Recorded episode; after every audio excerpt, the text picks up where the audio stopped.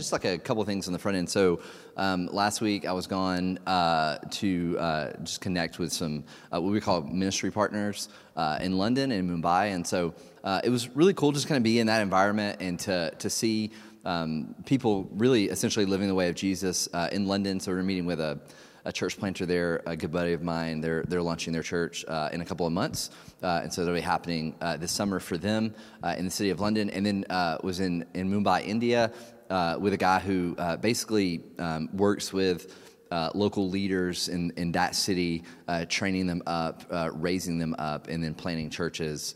Um, planting churches uh, through those leaders in Mumbai, and so one of the things that's, that's um, that I'm just a, a firm believer in, in, in I don't know, this is just one of those things. So when you're planting a church, so we're about six months old at this point, six seven months old at this point. I don't really, I can't whatever, right? And so, uh, but there can be a tendency a lot of times um, in kind of church planting circles um, in, in, your early days to kind of be uh, a little more kind of inward focused and kind of. Uh, um, uh, just kind of thinking about your own kind of context, right? Because it's a bit of like a, it's like survival mode uh, in the, the first you know first couple of months in first year of planning a church. It's like survival mode, you know, and so there can be a, a, a tendency to want to be very inward focused, um, but I'm very much a believer in um, in in seeing and being a part of and inviting our church into into being a part of a, of a global kind of movement of God. And so we're going to be very aggressive uh, on the front end.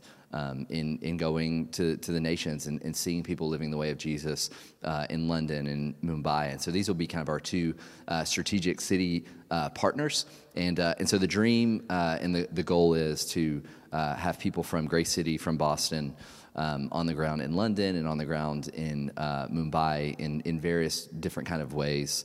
Uh, serving uh, in those places. And so uh, that, that'll be more stuff coming down the pike on that, but that's where I was at last week. And so uh, it's really good to be back and um, kicking back into the series, uh, kicking back into the series that, that we're in. So we're in this meta narrative series. And so the, the kind of the focus tonight, what I want to talk about tonight, uh, and the kind of the title for tonight is, is essentially a, a def, what I would call a defining moment.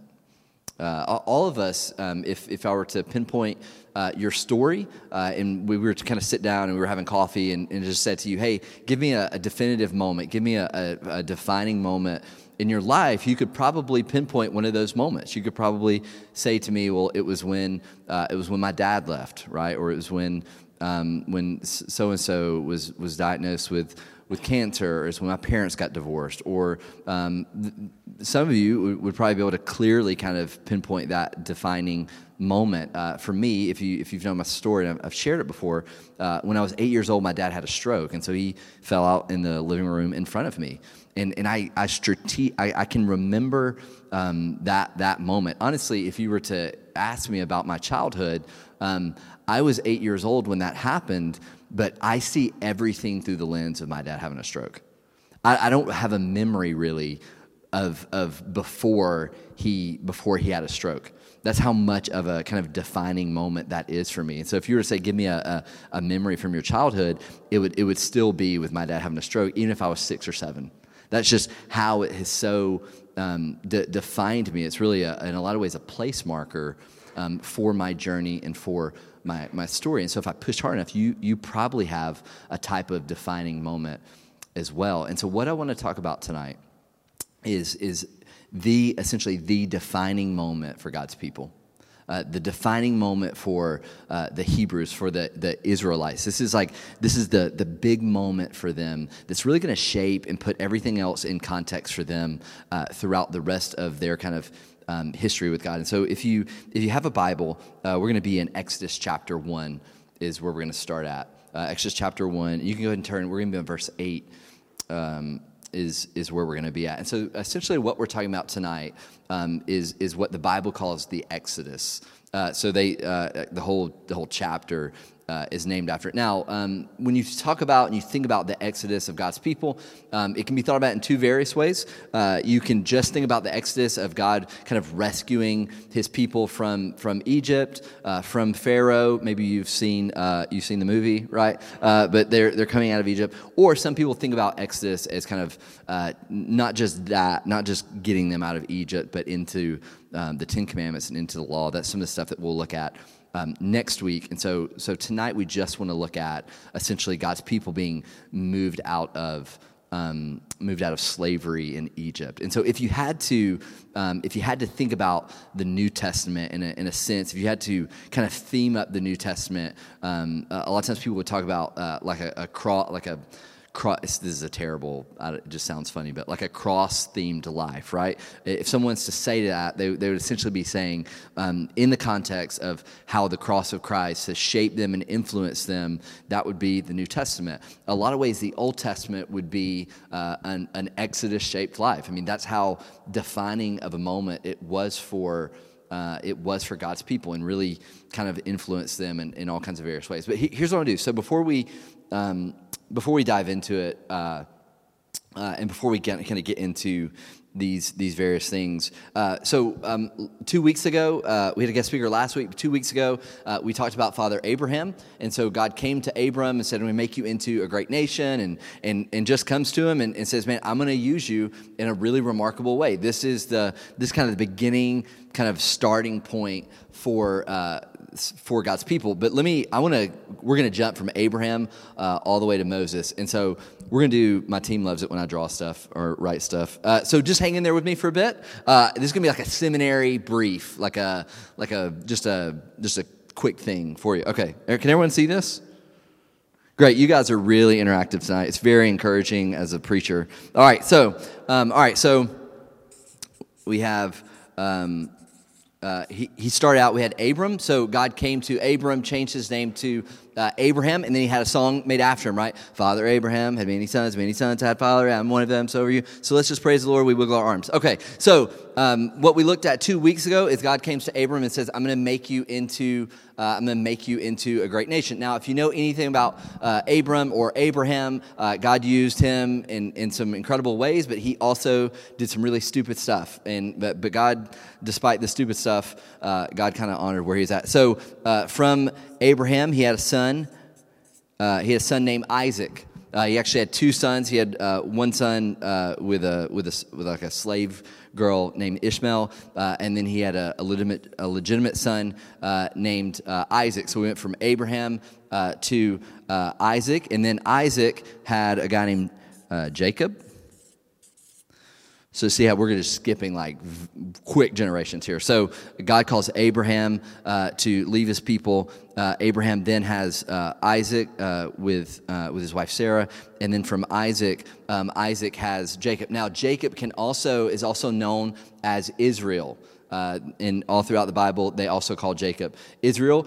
Jacob, from Jacob, we have twelve we have 12 sons uh, that come from, uh, that come from uh, Jacob. And so this is essentially uh, where we get the 12 tribes of Israel. So if you've ever heard, if you're reading the Old Testament and they talk about the 12 tribes of Israel, how we got from Abraham to the 12 tribes of Israel is we had Abraham, Abraham had Isaac, Isaac had Jacob, uh, and then Jacob uh, had 12 sons. Now, the son that we want to focus on, I'll move up here. Um, I'll move up here so that you can see it, is a guy named Joseph. So, so we had Abraham, Isaac, Jacob. Jacob has 12 sons.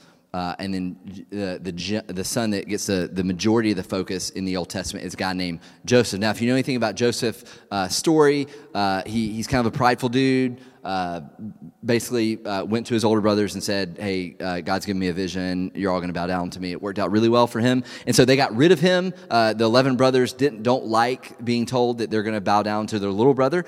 And so Joseph is also the guy with the multicolored coat. Maybe you've read the book or you've seen a movie with him. And so, what happens with Joseph? Joseph has an incredible story in the Old Testament where he he uh, experiences probably like the lowest of lows, um, sold into slavery, locked in a, a, jail for a long time. Uh, eventually, Joseph's story is he gets moved um, to the second in command in Egypt. Uh, he's he's gets in close with uh, Pharaoh and goes from a guy that uh, Joseph has the ability to interpret uh, dreams. God gives him the ability to do that and so gets in close proximity um, to them. And so, what basically what ends up happening is um, the other 11 brothers, uh, the rest of Jacob's sons and family uh, end up in Egypt because uh, there's a famine in the land. And so Joseph provides for them, cares for them, and takes care of them. And that's kind of where we find ourselves when we pick up the story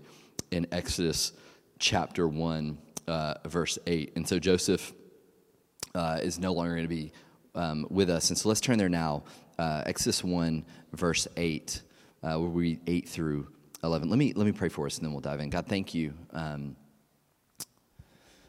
thank you for a history that is redemptive, uh, that's not wasted, um, that you, you use these stories, God, that, that um, the call of Abraham is something that has even, even now um, is influencing us and, and even now is, is calling us um, and giving us a, a better, greater story, uh, God. And so would you help us just in the next um, bit of time that we have as, as we're kind of looking over this story and, and getting a grasp on this, God, would you um, pull things out of the text, give us a sense of clarity, um, that the Holy Spirit would, would guide this time, uh, and it would be helpful, God. And we pray all these things in Christ's name. Amen. All right, Exodus 1, uh, read verse 8 through 11.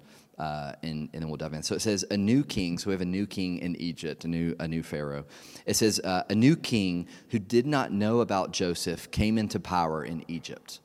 Okay, so there's a situation. Joseph um, is, is gone, and this king doesn't know about it. Verse 9 uh, He said to his people, Look, the, the Israelite, that's the 12 tribes of Jacob, uh, the Israelite people are more numerous and powerful than we are. Verse 10 Come, let us deal shrewdly with them. Otherwise, they will multiply further, and when war breaks out, they will join our enemies and fight against us and leave the country. Verse 11. So the Egyptians assigned taskmasters over the Israelites to oppress them with forced labor. Okay, so, so here we are. So uh, the 12 tribes of Jacob essentially move from uh, experiencing the favor of God.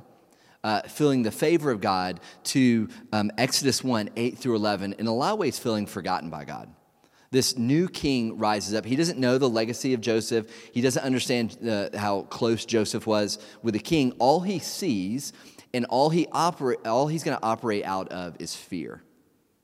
Fear is his driving uh, thing. It, it's amazing when you're looking at the biblical story, um, the amount of destruction that fear does. I mean, I, it feels like over and over again, there are kings, because of fear, make incredibly destructive choices.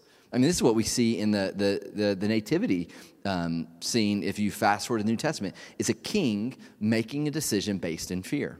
Based in fear. So, this is what we see happening um, with the Israelites. And so, he, uh, he essentially says, We're going to put these guys um, and girls and, and whole families um, in in in bondage in slavery and so they move from they they're, they're people of god essentially move from living under the legacy of joseph to living under the oppressive arm of, um, of Pharaoh. Okay, so let's go to Exodus chapter 5, uh, verses 1 through 4. So this is where they're at. They're in, um, they're under slavery. Exodus 5, 1 through 4. This will be like Bible drill tonight. So if you've ever done Bible drill tonight, um, this is a chance for you to flex your muscles uh, if you ever did that as a kid. Um, if you don't know what Bible drill is, you should Google it, and that's a real thing that people did. All right, so uh, Exodus 5, verses 1 through 4. It'll be on the screen as well um, if, if you don't have that. Okay, so new king comes up, uh, Joseph. Now, uh, we're going to be introduced into this part of the story uh, with a guy named uh, Moses. Now, Moses uh, was from the tribe of Levi, so he was a Levite. And uh, Moses has a fascinating uh, fascinating kind of story. Um, it, it's in a lot of ways very similar to what we see happening in the New Testament with, um, with a, a, king deciding to kill all the newborns. And so uh, there's a command that is put out uh, when Moses is a baby to kill all the, the newborns. And so uh, the story of Moses essentially starts with uh, Moses being put in a basket, being put in a water because mom doesn't want to see him slaughtered and, uh, and sends him off. And Moses' story is essentially he gets picked up uh, by the daughter of Pharaoh. Uh, he gets raised um, for the first 20, 30, 40 years of his life in Pharaoh's house. And so he spends a significant amount of time being raised up in Pharaoh's house, understanding the culture of Egypt, um, the, the people of Egypt. Uh, doing that, he is still, there's something about him because he's, he's a part of the, the Hebrew people.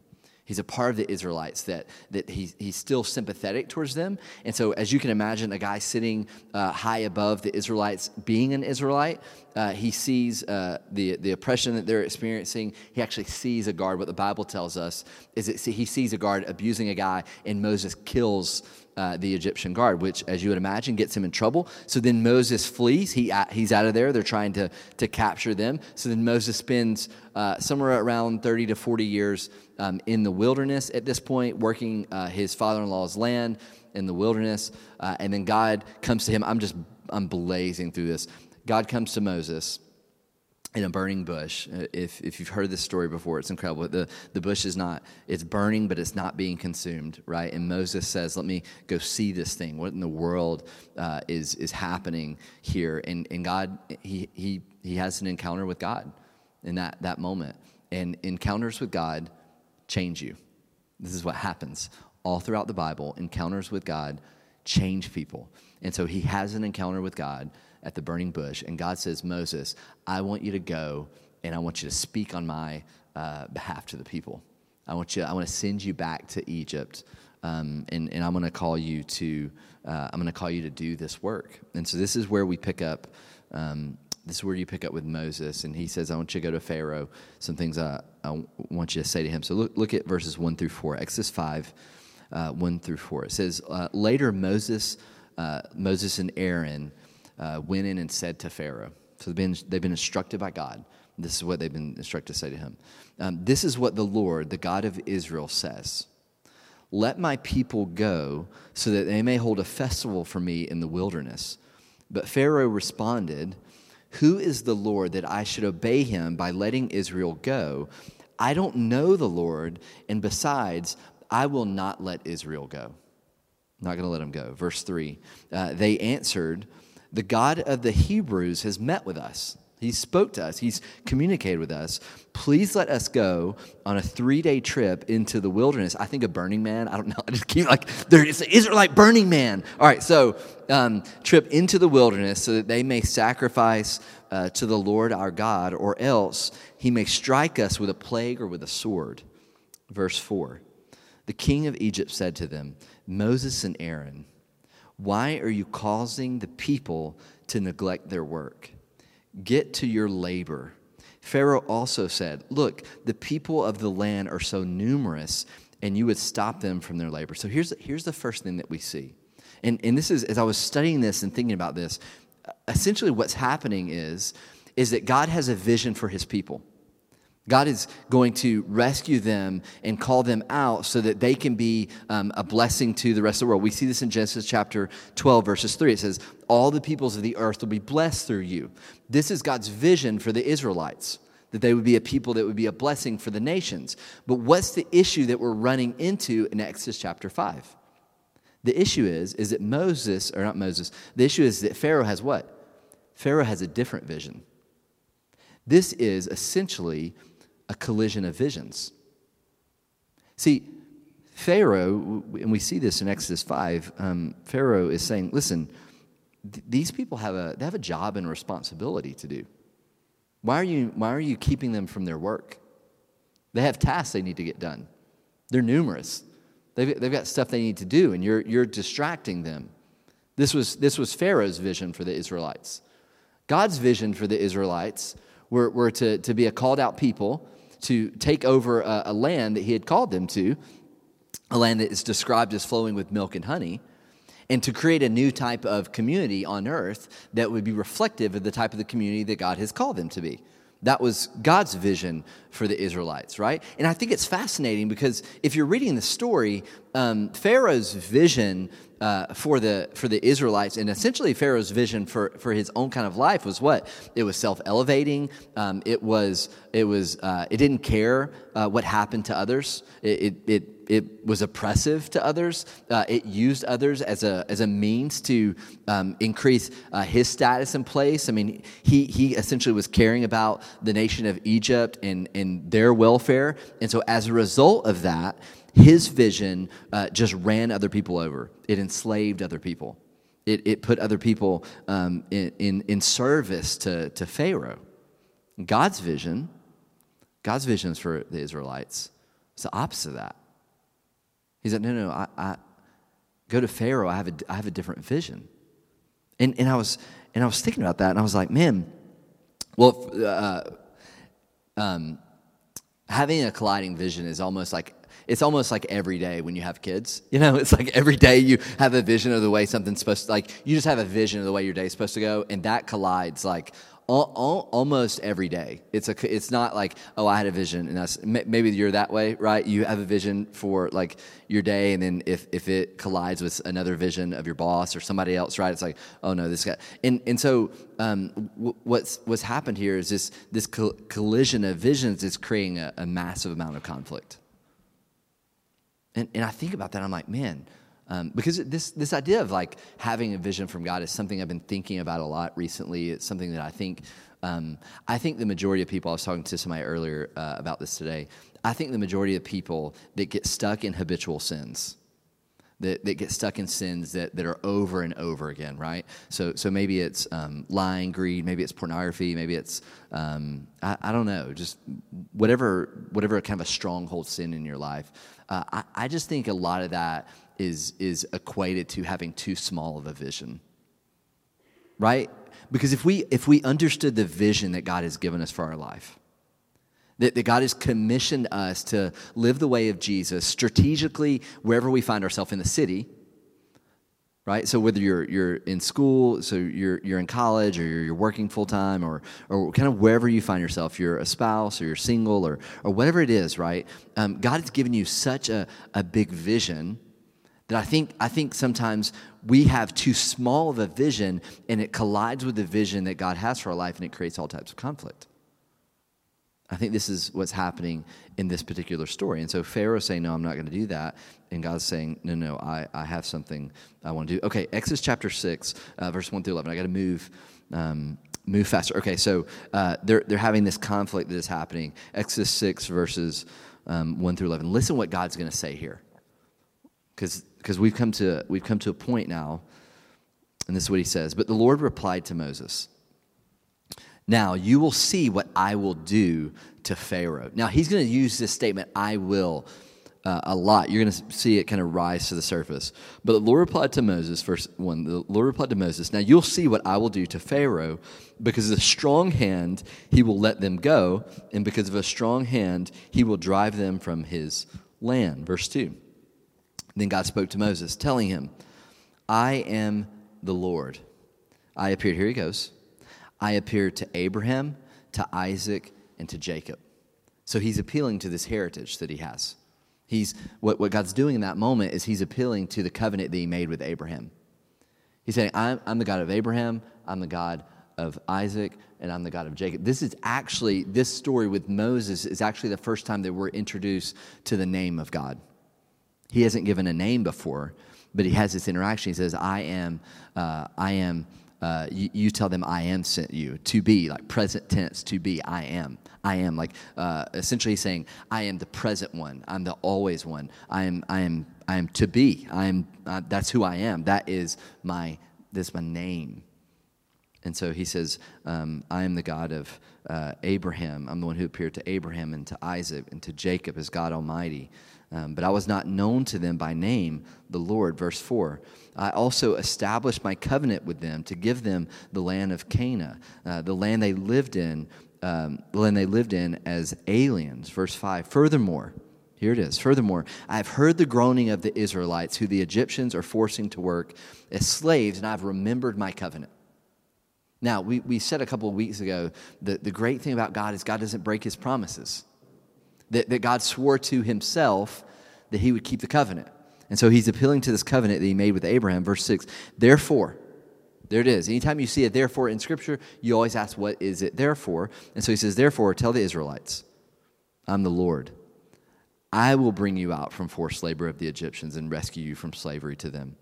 I will redeem you with an outstretched arm and great acts of judgment. I will take you as my people, and I will be your God. Uh, you will know that I am the Lord your God who brought you out from forced labor of the Egyptians. I will bring you to the land that I swore to give to Abraham, Isaac, to Jacob, and I will give it to you as a possession. I am the Lord. Verse 9. Moses told this to the Israelites, uh, but they, this, is, this is so fascinating to me in verse 9. So God just says to, to Abraham or to Moses, He just said to him, I'm going to do this work, right? And here's what I love about this story. And maybe this is just like a little side encouragement to you. God is going to bring them out of slavery with Egypt. And you know what He doesn't do? He doesn't tell the Israelites to do what? To arm themselves. He doesn't tell them to like organize an army. He doesn't, he doesn't tell them to, uh, to, to create, like he doesn't send them, he doesn't say to them, hey, at nighttime while everyone's sleeping, let's start a training regiment. Let's create this kind of uh, infrastructure that'll really get you guys out of here and, and we'll have this collision of kind of power that'll essentially do that. He didn't say that to the Israelites. I mean, God's calling a, a weak, enslaved people, a weak, enslaved people out of Egypt. And the weight of their escape is going to be on who? On God. I mean, he, he, he says, um, I will in verse 1. In verse 6, he says, I will. I will. Verse 7, I will. Um, I will. I'll bring you to the land. I'll give it to you as a possession. It, it's all. Uh, uh it's all this this kind of fur, this kind of uh, weight falling on God. He says, "No, I'm I'm going to do this. Like, I'm going to do this. You don't have to do it. I'm, I'm going to do it. And then in verse um, 9, the fascinating thing happens. It says, Moses goes to the Israelites and he says to them, Hey, God's going to provide escape from you. He's going to get you out of the land. And look, look what it says. It says, Moses told this to the Israelites, but they did not listen to him because of their broken spirit and their hard labor. I mean, they almost like they almost missed it. They, they were so focused um, on their broken spirit, they're so focused on their forced labor that they were like, no, no, I'm not going to listen. They're so distracted. And it says they, they, they, they almost missed it. Verse, verse 10 says they didn't want to hear it. Then verse 10 it says, The Lord spoke to Moses, Go and tell Pharaoh, uh, king of Egypt, to let the Israelites go. Um, from this land. Here's the Exodus story. The Exodus story essentially reminds us that God is committed to having a people. That he's committed to having a people. This is what he's, this is what he's doing in the story. He's saying, I'll, I'll be your God and you'll be my people. Can we think about that for a second? This is the creator in heaven who, who like, has all the resources is perfectly content um, in and of himself, doesn't need anything else. Like doesn't doesn't doesn't need anything else. And the story that we see in Exodus is God recommitting himself to having a people. And saying, I'm gonna have a people. Like I want to have a people. I want to think about this. I want to commit myself to having a people. And not only will I commit myself to having a people, I'll do what's necessary to stay in relationship with them. He's saying, I'm going to do what's necessary. Like, put the weight on me. Like, you, you don't have to uh, maintain to be in relationship with me, Israelites. He's like, no, no, no, I'm going to pursue you. I, I'm going to remember my covenant with you. I'll have a people.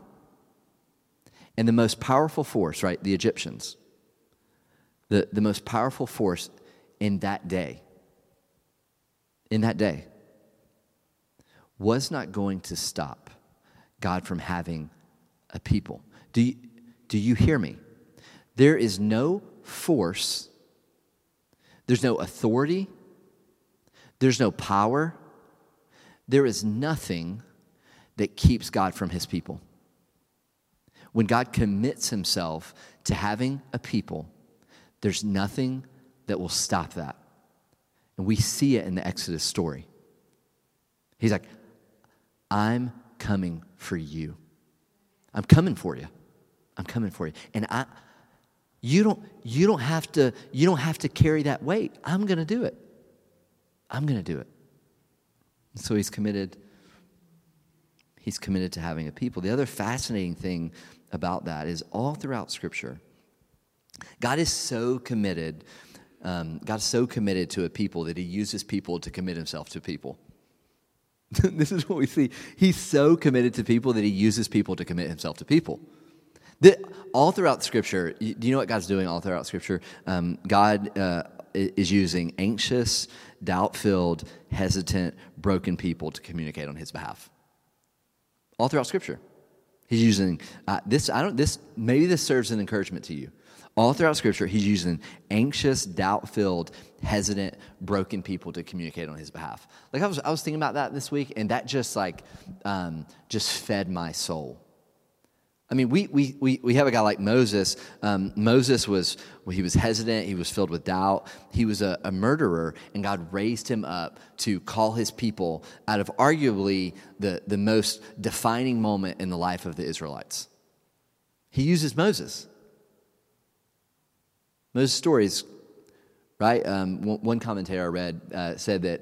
Um, uh, said that, that the first 40 years of Moses' life uh, in, in Egypt, in Pharaoh's household, uh, made Moses feel like he was something. And then the next 40 years uh, made Moses feel like he was nothing. And in the last 40 years, um, God showed Moses that he can use someone who thinks they're nothing. You know, and it's a fascinating transition when we look at Moses' life from feeling like he's something in Pharaoh's house to feeling like he's nothing in the wilderness to then going, wow, God can use God can use a broken person, someone who doesn't speak well. And so, all throughout Scripture, um, he's saying that too. So much so that in Exodus uh, chapter 7, verse 1, you don't have to turn there. Uh, it said, The Lord answered um, Moses, See, listen what he says to Moses. He says, See, I've made you like God to Pharaoh. I made you like God to Pharaoh. He, what is he saying there? He's saying, You, you are going to be the one speaking on behalf of me to Pharaoh. You, you're going to be the one communicating to Pharaoh on my behalf. You're going to be the communicator. You're going to be the one he's looking at at that. Uh, in Exodus 6 6, he says, Therefore tell the Israelites, right? So he's saying, No, Moses, go to the Israelites. We see in Exodus 6 10, he says, Go and tell Pharaoh, king of Egypt. He's like, Moses, you're my guy. I'm going to use you because I'm committed to having a people. I want to have, I want to have a people. Okay, so let's kick down. So, so here's what's happening. So I'm about to skip a lot of, of things here. So basically, Pharaoh says, No, not interested, not going to let the people go, don't want to do it. So God says, I'm going to throw some plagues uh, on the people of Egypt, uh, some ridiculous plagues. Now, uh, there's various commentaries that talk about these, ver- um, these various kind of plagues that, that happen. Uh, some commentaries would say that um, every, every type of plague speaks towards a certain Egyptian god of that time period. So essentially, it's Yahweh saying, No, no, I'm the true God. I'm about to show you who the true God is. I, am the true God. Now, what you have to understand is that um, in all these various um, these various forms of plagues, uh, Pharaoh was considered divine, and so Pharaoh uh, supposedly was supposed to be able to to um, control uh, the circumstances, control uh, nature. Uh, he was supposed to be one who had the ability to, um, to be able to handle nature, uh, control these types of things. That's just what they thought about him. And so Yahweh comes into the Yahweh comes into the story and goes, No, no, I'm committed to a people, and I'm about to show you, I'm going to show you who's going to control these things. And so God, through Moses, sends all kinds of various plagues. So he's he's turning the water um, in, into blood, and, and fish are dying, and there's a smell. There's um, there's locusts that are coming. It goes uh, full dark, like full black. There, you know, they don't have flashlights. There's no iPhones, right? So it just goes pitch dark. There, it just gets uh, more and more ridiculous. If you read this story in Exodus, it gets crazier and crazier and crazier. And every time Moses, uh, Pharaoh's like, okay, maybe you can do, you can take this. Moses like, no, no, we're taking everything. Pharaoh's like, okay, why don't you take this? Leave the cattle, leave the livestock. Leave. And Moses like, no, no, you don't understand. God's instructed me. He wants a people, and He wants His people this way, and He wants everything. He's not. He, he's not. He's leading His people to a land that is plentiful full of, of bounty and he wants everything. He wants all of their stuff. He's not this is like this is not um, this was not a fair battle right? This was not a battle that was like egypt against god who's going to win? God was like i'm going to win. I'm going to win. I'm going to let you i'm going to let you you know we can we can go down this road. That's essentially what god's doing. He's like we can go down this road pharaoh. You are not going to want to go down this road, but I'm committed to having a people. So if you want to go down this road, let's do it. So he's turning the water to blood, going dark. There's locust, right? Just nasty, nasty stuff. So we get to the final one. Um, we get to the final one, and this is traditionally called the Passover.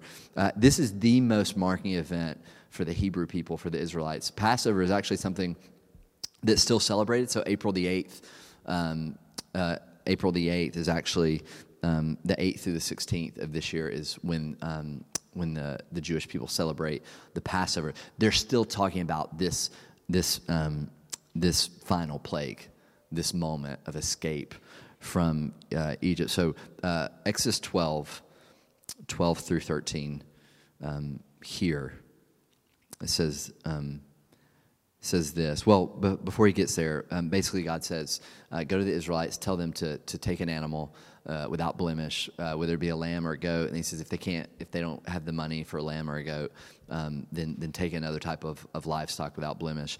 And he says to them, take the blood from this particular animal, um, put it on the doorpost, uh, on the outside of their house so that when I'm, I'm passing through, I, I, love that, right? Because you read the story and he says, put, put the blood on the doorpost so that when I'm passing through, I know that those are my people, right? And I'm like, God knows. it's not like God needed, you know what I mean? It's not like he needed the blood. Like he knows who are the Israelites, who aren't the Israelites. But there's a, um, there's a tinge of faith there, right? Where he's like, are you going to, are you going to trust me? Like, are you going to do this thing? Like, I'm going to, I'm going to, I'm going to bring you out of Egypt, but are you going to trust me? Are you going to do this, what I'm asking you to do? So he says, put the blood um, on, on the, the thing there. And uh, look at this Exodus 12, 12 through 13. And then we'll jump down to 29 and 32. Um, so this is what he's instructing. Final plague here. He says, I'll pass through the land of Egypt on that night. And here's the plague. This is, this is horrific, but this is where, this is where it's gotten to. Uh, it says, I'll pass through the land of Egypt on that night and I'll strike every firstborn male in the land of Egypt, both people and animals. I am the Lord, I'm Yahweh. Uh, I will execute judgments against all the gods of Egypt. He's like, man, I am going at the gods of Egypt, the little g gods of Egypt, I'm going at them. He says, I'll ca- execute judgments against all the gods of Egypt. Verse 13 The blood on the houses where you are staying will be a distinguishing mark for you. When I see the blood, I will pass over you. No plague will be among you to destroy you when I strike the land of Egypt. Right? This rescue of God's people in the land of Egypt uh, sounds strangely, uh, strangely familiar to another rescue. This is a foreshadowing of what Christ is going to do on the cross, right? Christ's shadow or Christ's blood serves as a rescue for us, as a Passover for us. Exodus 12, 29 through 32. Now at midnight, the Lord struck every firstborn male in the land of Egypt. Can we think about that for a moment? Like this is a real story. Like this is this is history.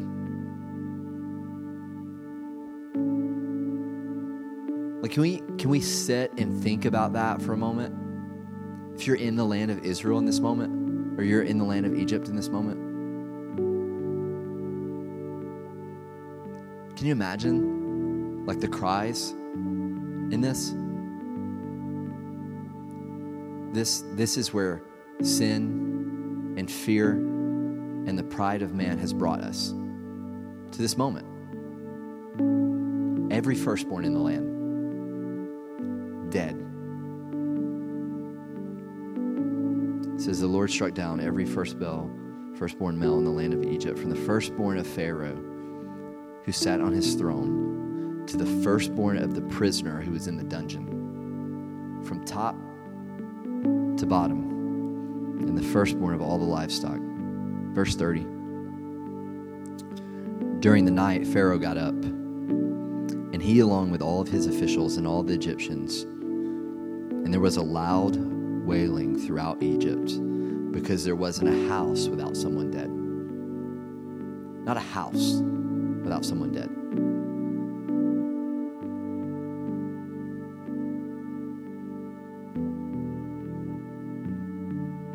Verse 31. He summoned Moses and Aaron during the night and said, Get out immediately from among my people both you and the Israelites, and go, worship the Lord as you have said. Take even your flocks and your herds as you have asked, and leave and also bless me. So the Israelites are leaving the land to what? To the wells of the Egyptians, of the people. Like, this isn't this Passover moment. This isn't like a, I, I wouldn't think a celebratory moment for them. I, w- I would think it's kind of a somber, uh, a, a, like a sober moment for them. Like, this is a moment where they're like, once they got over the like initial fear of like, is my kid dead?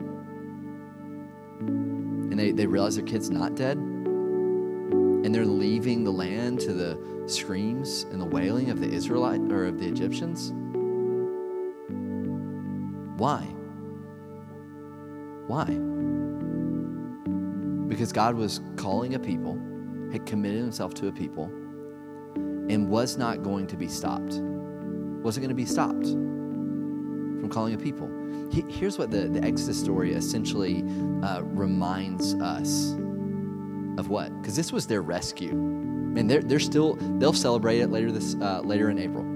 This coming month, they're going to celebrate the Passover. Jesus uh, in the New Testament um, is, his, his time of crucifixion is around the Passover feast. Was still a significant thing for them. The Exodus story reminds us what?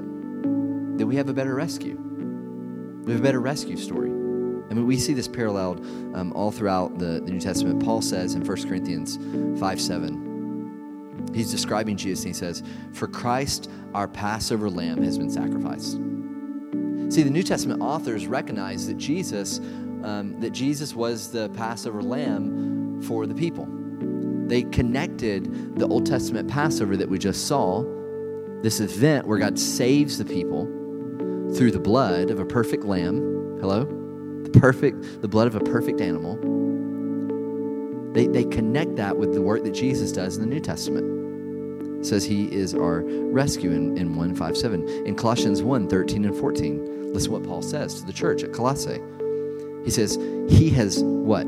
He has rescued us. Rescued us. He's rescued us from the dominion of darkness and transferred us into the kingdom of the Son he loves. In him, we have what? In him, we have the redemption, the forgiveness of sins. D.A. Carson says it this way Christ is our Passover in that he is guaranteed that the angel of wrath, the destruction of right judgment, passes over us because Christ has borne our place. This is an Exodus theme. This is an Exodus theme. So their their story, um, their story is is our story. That we have a that we have a, a rescuer and so I don't, I don't know, I don't know where you are tonight. I'm gonna give you a little bit of time to kind of process out, but, but maybe you're here tonight and um, maybe you have a vision for your life um, that doesn't line up with the vision that God has called your life to. Maybe it collides with that. And so maybe you need to spend a little time here in a second, just kind of talking to the Lord. And maybe, um, maybe, maybe you don't know. Maybe you, you you don't know what that is. Maybe you don't know the vision that God's called you to. And so I want to give you just a little bit of space here in a second, uh, just a little bit of time, just kind of think through that and, and process that. So maybe that's um, you tonight. You need to realign your vision. Um, with God, maybe you need to step into the fact, man, I love um, part of what I love, just a side story of the Exodus story is is this this idea that man, God used Moses to go against Pharaoh. He used an imperfect person, and so maybe um, maybe God's been calling you um, into an area of obedience. He's been saying, "Man, I want to I want to use you." Like, I, dude, like you don't you don't have to be perfect. Like you don't have to um, be well taught. You don't have to have a certain status and a position for me to use you. Maybe He's calling you want to use you in a in a certain way, and so maybe tonight you just need to say, "Man, God." like use me. Maybe you don't know. Maybe you just say, God, will you use me? Like I see that you do that. Um, can can you use me? Maybe you're here tonight and um, maybe you've just forgotten um, that you've been rescued by Christ. That, that the blood of Jesus has rescued you um, out of your bondage and sin. Because that's what it did. I mean, we we were just without Christ, we are just as enslaved as the Israelites were under the rule of Pharaoh in Egypt. Just as enslaved without Christ to various sin habits, to patterns. And so perhaps you need a rescue through Jesus tonight. Maybe you need that. Maybe you don't know Christ tonight. You need to accept, you need to step into relationship with Jesus tonight. You say, man, I, I need a rescue. Can you can you give me some how, how, do, how does that happen? Maybe you need to talk to someone, or maybe you are a follower of Christ and you just you've forgotten. Maybe you keep there's the Israelites, there's a moment in time where the Israelites are like, Can we go back to Egypt? This is too hard. Can we, Moses, can we go back to Egypt? And so maybe you find yourself going back to old sin patterns and habits because it's what you're used to. Maybe you're, maybe you're trying to get back to Egypt. And so maybe tonight, maybe tonight you just need to commit to saying, No, I'm not, man, God's God's rescued me from, like, He's trying to take me to a better place, to a better land.